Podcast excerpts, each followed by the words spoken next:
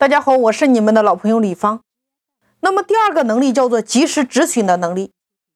如果你当下做的这个行业，你做了三年，做了五年，你依然在亏损，我告诉大家，及时换行业。特别是对于中小微企业来说，你要及时的换行业。就像王兴，创业十次败了九次，那如果他没有及时换行业的话，他败了一次，那他就起不来了呀，就没有今天的美团。但是有一点你需要明白，这十次的钱他都是靠着一张创业蓝图说来的。那请问，你有自己的事业蓝图吗？做任何行业不是一拍大腿你今天冲进去了，而是先学习怎么学。我给大家举个例子，如果今天你来思考你要开一家餐饮店，你会怎么做？你可以把你的做法发在本条音频的下方。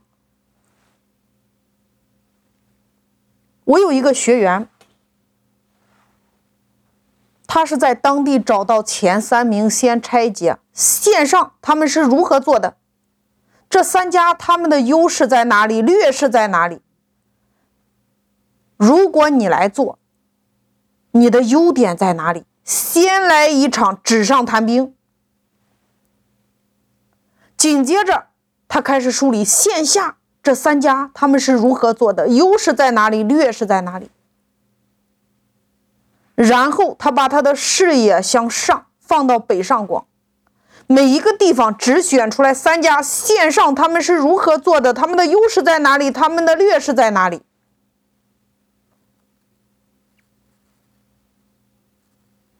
他会出来一个路径图。当地的前三名线上拆解完了，北上广前三名线上的拆解完了，那你告诉我，你能不能组合出来一个最优的？你先来一场纸上谈兵呀！线上的打法，你的图纸和路径，你要做的每一步，是不是全都展现出来了？这叫创业的路径图。紧接着你要看这个线上的这张路径图，你就问自己一个问题：我做的这件事儿，每一个环节谁能帮我？我做什么他愿意帮我？这是线上。那么我们再来看线下，线下的打法，每一个地方只选出来一家线下最强的一家店，他去干了一个月，你也可以去吃一个月呀。那我这个会员，你看他自己想开餐饮店，他去人家店里边吃了整整两个月，最后把人家的大厨给吃走了呀，把他的大厨和运营总监给吃进来了呀，然后他又谈了两个投资人，约定收回成本之后，百分之二十归这个外部投资人，百分之二十是这个会员的，百分之六十是店长、厨师和运营他们三个的。那你告诉我，这样的店能亏钱吗？这叫创业呀！你看这样的人怎么会迷茫呢？他在不断的学习啊。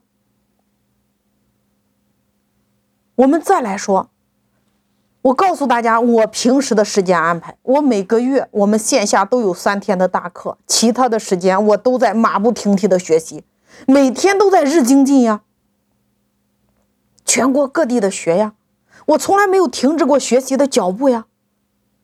疫情期间在线上学呀，你今天与其你在那里不开心，你在那里后悔，你在那里迷茫，你不如把这些时间留留出来给你自己，来做你自己的积蓄，你的能量，来做你的日精进。